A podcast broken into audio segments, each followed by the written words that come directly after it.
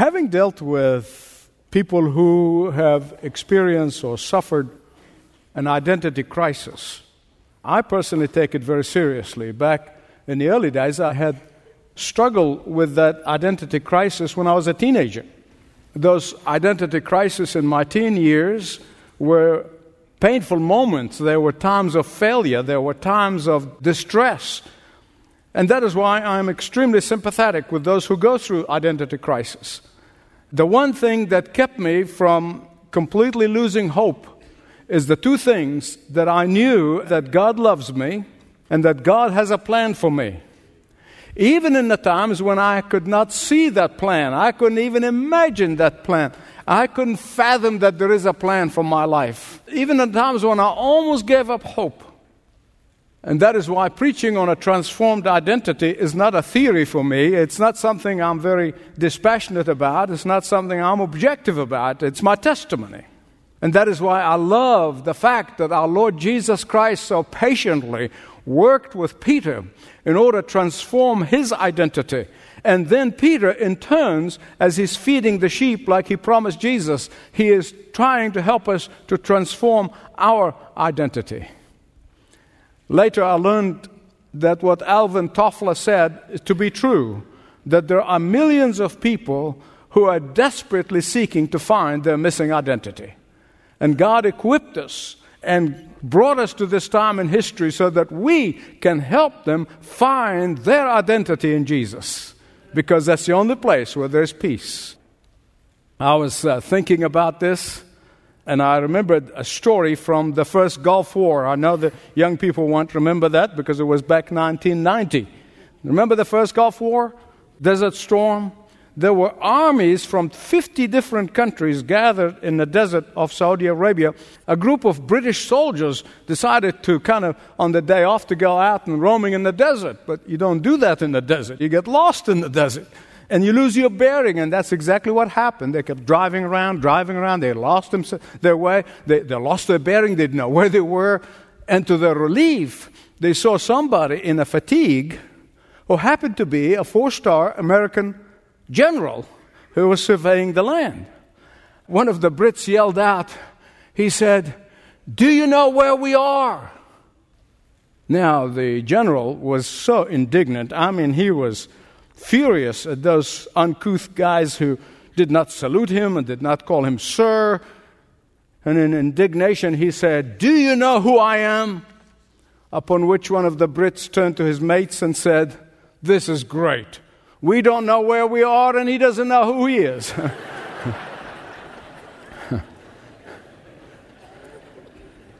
and that is why I'm calling this particular message in the identity transformation from 1 Peter chapter 2 verses 4 to 12 the characteristics are really more like the privileges of having our identity transformed to Christ. Turn with me please to 1 Peter chapter 2 beginning at verse 4, just to remind you, we saw first Peter showing us the sevenfold blessings for identity transformation. And then in two different messages, we saw altogether a total of six-fold evidence of a transformed identity. And today I want to show you six different privileges characteristics of a transformed life. And these privileges, these characteristics, they come out of God's goodness. They come out of God's sovereign will. They come to us out of God's gracious act toward us. He gave us these clear characteristics when we come to Christ. As we've been seeing throughout this series of messages, our true identity comes from who we are in Christ. Our true identity comes from our connection to Christ. Our true identity comes from what Christ did for us. So look with me at verse 4, chapter 2, 1 Peter. As you come to Him, that is to Christ. What does that mean?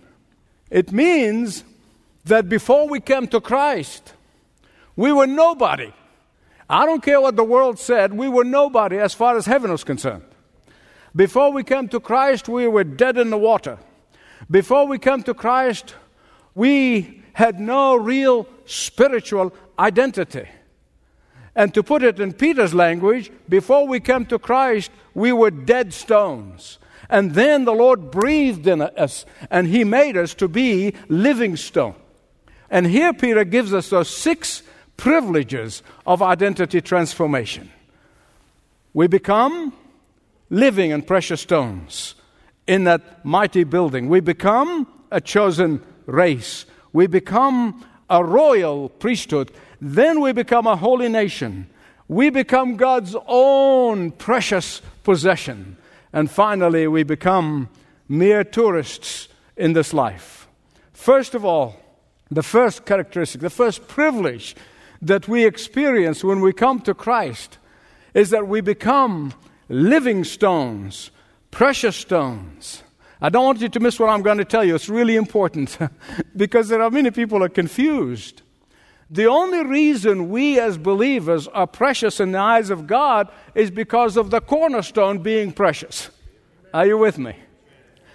Peter sees the elect of God from every nation and every language and every tribe as a magnificent building, as a magnificent spiritual building. In ancient times, of course, before the multi story buildings and skyscrapers, the buildings, whether it be one or two stories, it was dependent on the cornerstone. So they go out and they spend all of their effort, all of their energy to finding a strong boulder in order to place it as the cornerstone. Why? Because a building is as good as its cornerstone. It can stand or fall depending on the cornerstone. Cornerstone was everything to a building.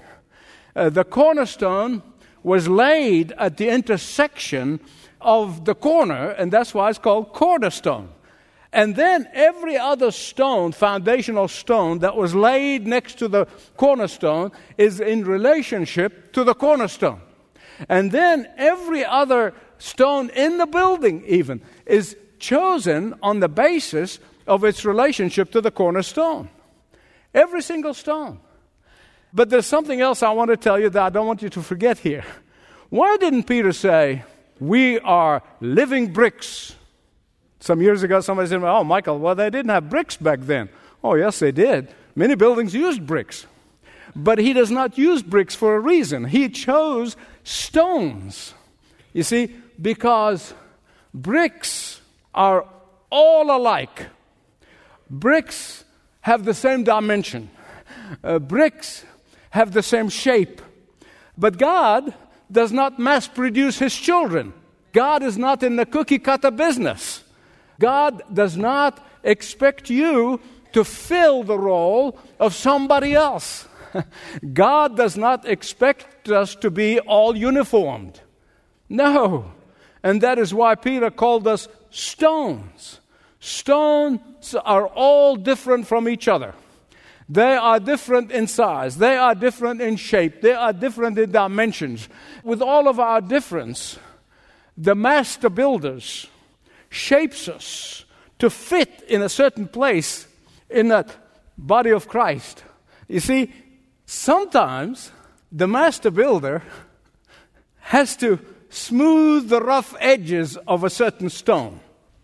Sometimes the master builder has to chisel the bulges in certain stones. Sometimes the master builder has to chip away at the jagged edges of a stone. Are you feeling the pain? I have felt that pain, and I dare say will feel it until I go home. because that is what God does to everyone whom He loves and everyone whom He wants to use. But we need to rejoice when the Lord does that. Not to be grumbling and complaining like the people of old. No, no, no. We need to rejoice because you are so precious to Him that He has to work you over. And that is why, beloved, listen to me, so many professing Christians stay away from the master builder. And that's why some professing Christians don't want to get close to other stones Oh man, they're so prickly. Uh, some professing Christians resent the rightful place. They want something else or some other place. Some professing Christians don't want to fulfill God's purpose for them as living stones chosen by God. Some believers even try to minimize their contact with the cornerstone and with the other stones. Have I got under your skin yet? That's okay. I'm going to help you rejoice in a minute. It's all right. There may be some pain in the chiseling and in the smoothing over, but let me tell you something. There is far greater pain from running away from the master builder. There really is. Not only that, but a missing stone from a glorious building can only create a draft. but if you are a precious living stone, then the next natural question is Am I fitting in my rightful place? In that glorious building, in that spiritual building? Am I letting the master builder work me over so that he may place me in my rightful place? Why are you running away? Are you running away? There are some who are refusing to be a load bearers in that building. Today, we have some professing Christians who are mere consumers. They may go to church for the entertainment value, but they never give of themselves or of the resources because they don't want to fit in that rightful place for them. Which that means that you are balking at the first characteristic or the privilege of identity transformation. I pray to God not a soul would be in that position. There are some Christians, some professing Christians, who say, and I met some of them through the years, uh, back yonder, I received Christ as my Savior. I walked down the aisle, I signed a decision card, and that's it. Tragic, tragic, tragic. If you're a true believer in the Lord Jesus Christ, you are a precious living stone. And don't you ever forget it. And you need the master builder to place you in your rightful place, and you must be willing to be placed. By the way, that's what it means to surrender. We talk about surrender in the Christian life. That's what it means. They say, Place me where you want me to be placed, where you have planned for me to be placed, so that I may be a blessing to others. You have responsibility to the cornerstone, Jesus. You have responsibility to other living stones, responsibility to stand by them and they stand by you, responsibility to support them and they support you. Responsibility to uphold them and they uphold you. Are the other stones perfect? Absolutely not. They are flawed, just like you are. They have their own quirkiness, just like you do. They have their own idiosyncrasies, just like you do. They have weaknesses and strengths, just like we all do. And so, the first privilege of our identity transformation is that we are a living stones. The second characteristic or privilege of this identity transformation is that we are members of a chosen race. There are some people who are so proud of their race, are some people who are literally making an idol of their race. But when you come to Christ, your earthly race kind of melts into the wall and you become a new race. The term chosen race in the Old Testament was a term that applied to the people of God of Israel. And here the Apostle Peter, a Jew of very Jew, lifts up that privilege that was given to Israel and he applies it to the believers in Jesus Christ. We are now the chosen race. In the New Testament, the church of Jesus Christ, the elect of God from every nation and every generation, is the chosen race. Galatians chapter 6 calls them the new Israel of God. What is the reason for that choice of being a chosen race? What, what is the basis on which we are a chosen race? Listen to me very carefully because it's the same principle, the same God of the Old Testament is the God of the New Testament, and the same principle. The answer to that question is the sovereign will of God. It's not because they were a great civilization that God called Israel. It's not because they were smart people, not because they were obedient. I mean, they asked Moses, they gave him fits. But God said, I choose whom I choose. I'm sovereign. I'm God. But here's the problem some of us don't want to accept this. Our pride forbids us from accepting this because we get to vote for candidates and place them in authority. We think that we can vote for God. And just as the candidates for power and authority do not fulfill what we voted for them for, if they don't do what we tell them to do, we vote them out of office. So we think that we can vote for God. And when God doesn't do what we want him to do, we vote him out of office. Listen, I thank God for democracy. I thank God every single day I'm in this great country, but not when it comes to our relationship with God. He is a sovereign God. And the quicker you come to grips with this, the more blessed you'll be in your life. When the people of Israel rejected the cornerstone, this cornerstone, Jesus, whom the Old Testament prophets longed to see, who prophesied about the anointed of Yahweh, the Messiah of God, what happened?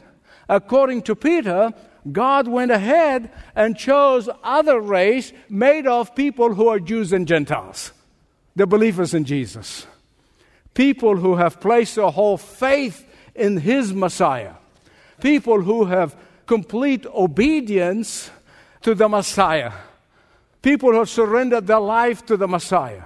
Those people are now the chosen race, regardless of their physical descent.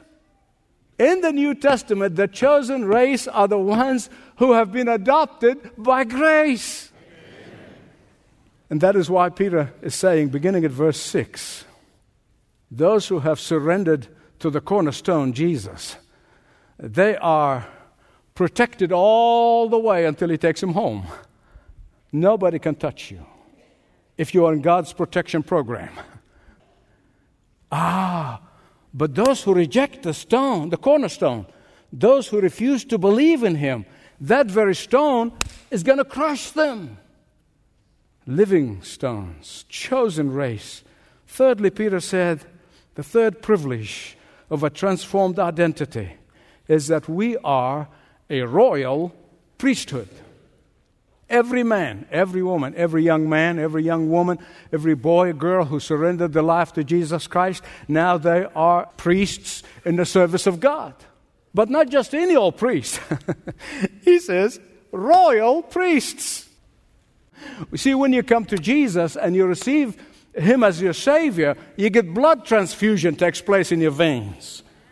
Takes your old blood out and give you royal blood. So you're royal now. uh, what did the priest do in the Old Testament? He offered sacrifices to God. He interceded to God on behalf of the people. He spoke to the people on behalf of God. What is that in the New Testament? what does a priest need to do in the New Testament? It's exactly that. because every believer now is a priest. We don't need priests in the New Testament. Every believer now has equal access to the courts of heaven, to the throne room of God. Every believer now has the privilege of interceding on behalf of others. If Jesus is your high priest, you are a priest. And because your Savior Jesus is the high priest, you offer sacrifice of praise, worship, and adoration to Him. You intercede on behalf of others. You are commissioned to speak for Him to the world. Our high priest Jesus did not only make it possible for us to become priests, but we become royal priests because the King of Kings is our Father. Amen. You see, in ancient times, when a king is looking for someone who's going to be the carrier of his signet ring, now remember this the signet ring was the signature of the king. And so when he was looking for somebody to be the carrier of that signet ring, it was a serious stuff. It was an important, I mean, that's the most important job in the kingdom next to the king.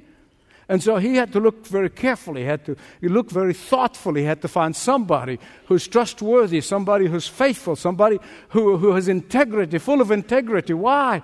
Because He will be entrusted completely by the king because he has the king's authority. he has found favor in the eyes of the king. He speaks for the king, he signs for the king. Beloved, that's who we are living stones, chosen race, royal priesthood. Fourthly, we're a holy nation. Thankfully, this holy nation that Peter is talking about is not like any other nation you know about or read about or hear about. No, it's a very different holy nation altogether. most nations are self centered, most nations uh, are basically looking for their own interest. Uh, most nations are looking for, out for themselves, and it's just a fact of life. That's not to demean anybody, but it's just it's a fact of life. But the holy nation that we are is made up of people from every nation on the face of the earth. A Korean believer is a member of that holy nation.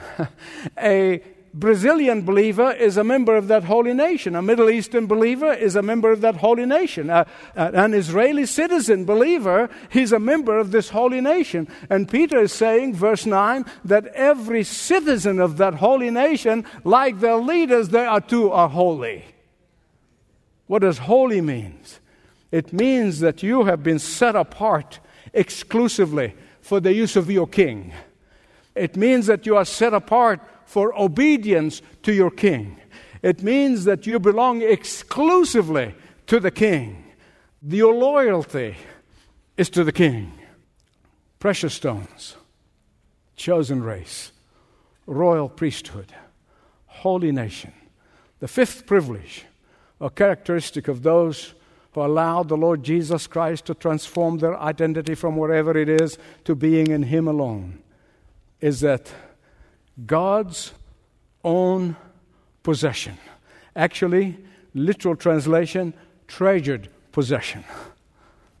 In Malachi 3:17, God said was talking about what is coming and then how the kingdom of God is going to be made of Jews and Gentiles, of people from all over. And he says, These people are going to be my treasured possession. I want to ask you a question. What is your most treasured possession? And I'm talking real possession, here in this life. It could be a person, it could be your material possession, it could be your house, whatever it may be. You're the one who's got to answer that. All right? You answered it? Pencils down. Now think about how hard you work to protect that. Think about how much time you spend on watching over it. Think about the care you take in order that you may keep it and not lose it. Think about how you want to preserve it for the future. Now, here's what Peter's saying this is how God feels about you. You are his most treasured possession. Think about this. The God who owns the billions of galaxies they keep to be discovering every day and every week and every month, the God who owns the universe, he says, Yes, yes, they're all mine. I control them with a click of my finger. But you are the one I treasure the most. You are the one that I will protect the most. You are the one that I value the most. You are the one that I guard all the way home to heaven. Now, I don't know about you. that rocks my world. That really does. It lifts me 10 feet above my circumstances. It lifts my soul. It makes my spirit soar. To know that I am God's treasured possession humbles me to the core leads me to love Him with all my heart, leads me to worship Him with all my strength, leads me to serve Him with all that I have, leads me to live for Him alone. I was thinking about treasured possession versus people who might not have any treasured possession. And it's a true story about two men who were talking to each other. One of the two men actually loves rare books. I mean, he craves rare books, he treasures rare books. But the other guy doesn't. He doesn't care less about books of any kind. And in the course of the conversation, the man who couldn't care less about books was telling the man who treasures rare books. He said, You know, I was looking in the attic of my ancestral home and I found an old Bible, so old, I just gave it away. And the man who loves rare books was incredulous. I mean, he couldn't believe his ears. He said, Oh, yeah, it goes back generations. It goes back generations. So I gave it away. And the man who loved these rare books, he said, I wish you showed it to me. He said, No, no, no. This is an old Bible. It's an old Bible. It's really very old and it's not worth anything for anybody. Um, it was written by somebody named uh, Guten something. Guten something. I couldn't figure out Guten. He said, Gutenberg? He said, Yeah, yeah, that's him. That's, that's the guy. And the man said, Do you understand? A copy of that was sold for millions of dollars. That's a rare Bible. The man said, No, no, not this Bible. Because on the margin there are all kinds of scribbles and notes by a guy named Martin Luther.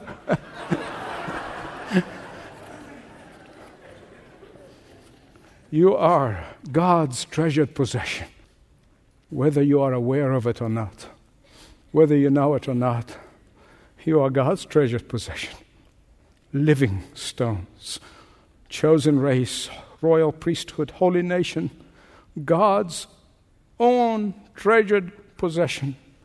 And finally, we are privileged to be tourists, sojourners, and travelers on this earth. This is not our home. We make the mistake of thinking this is our home. And we make our plans as if we're going to be here forever. No, this is not our home. We are travelers. Uh, the privileges that we have is that we know where we're going.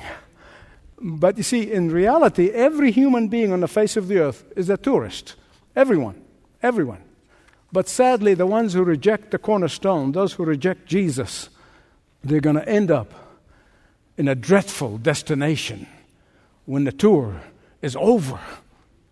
That's what breaks our heart for those who refuse to place their faith in Jesus. Ah, but for those of us who love Jesus, those of us living stones who are in love with the cornerstone, those of us who are for serving the cornerstone with all of our hearts, those of us stones who are occupying our rightful place in that holy building. Not only we know that we are travelers and we are tourists and we are sojourners, but we know that we have a great home to go to when this tour is over. The question is, how should this impact your life? How that make you deal with your problem tomorrow morning at work when you face them, wherever you are, the relationships and and all the storms of life.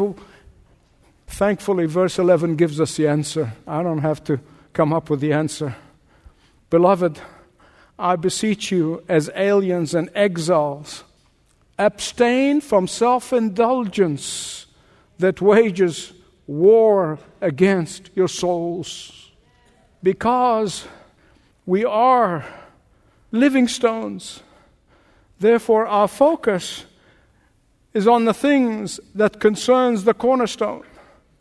Because we are living stones in that magnificent building we spend our time in glorifying the cornerstone. We spend our time and our priorities and our focus on witnessing for the cornerstone we are concerned about what concerns him and that my beloved friends can set you free in whatever problem you're facing today. Amen? Amen? Let's go to the Lord in prayer. Lord Jesus, you are my cornerstone. And I cannot believe that I'm a living stone, chosen race, holy nation, royal priesthood. And Lord, now I want to surrender to the cornerstone, to the master builder, that he may place me in relationship with him and in relationship to Him and in relationship to others. For I pray this in Jesus' name. Amen. Thanks for listening to this message from Dr. Michael Youssef, recently featured on Leading the Way. If you'd like to know more about us, please visit ltw.org. That's ltw.org.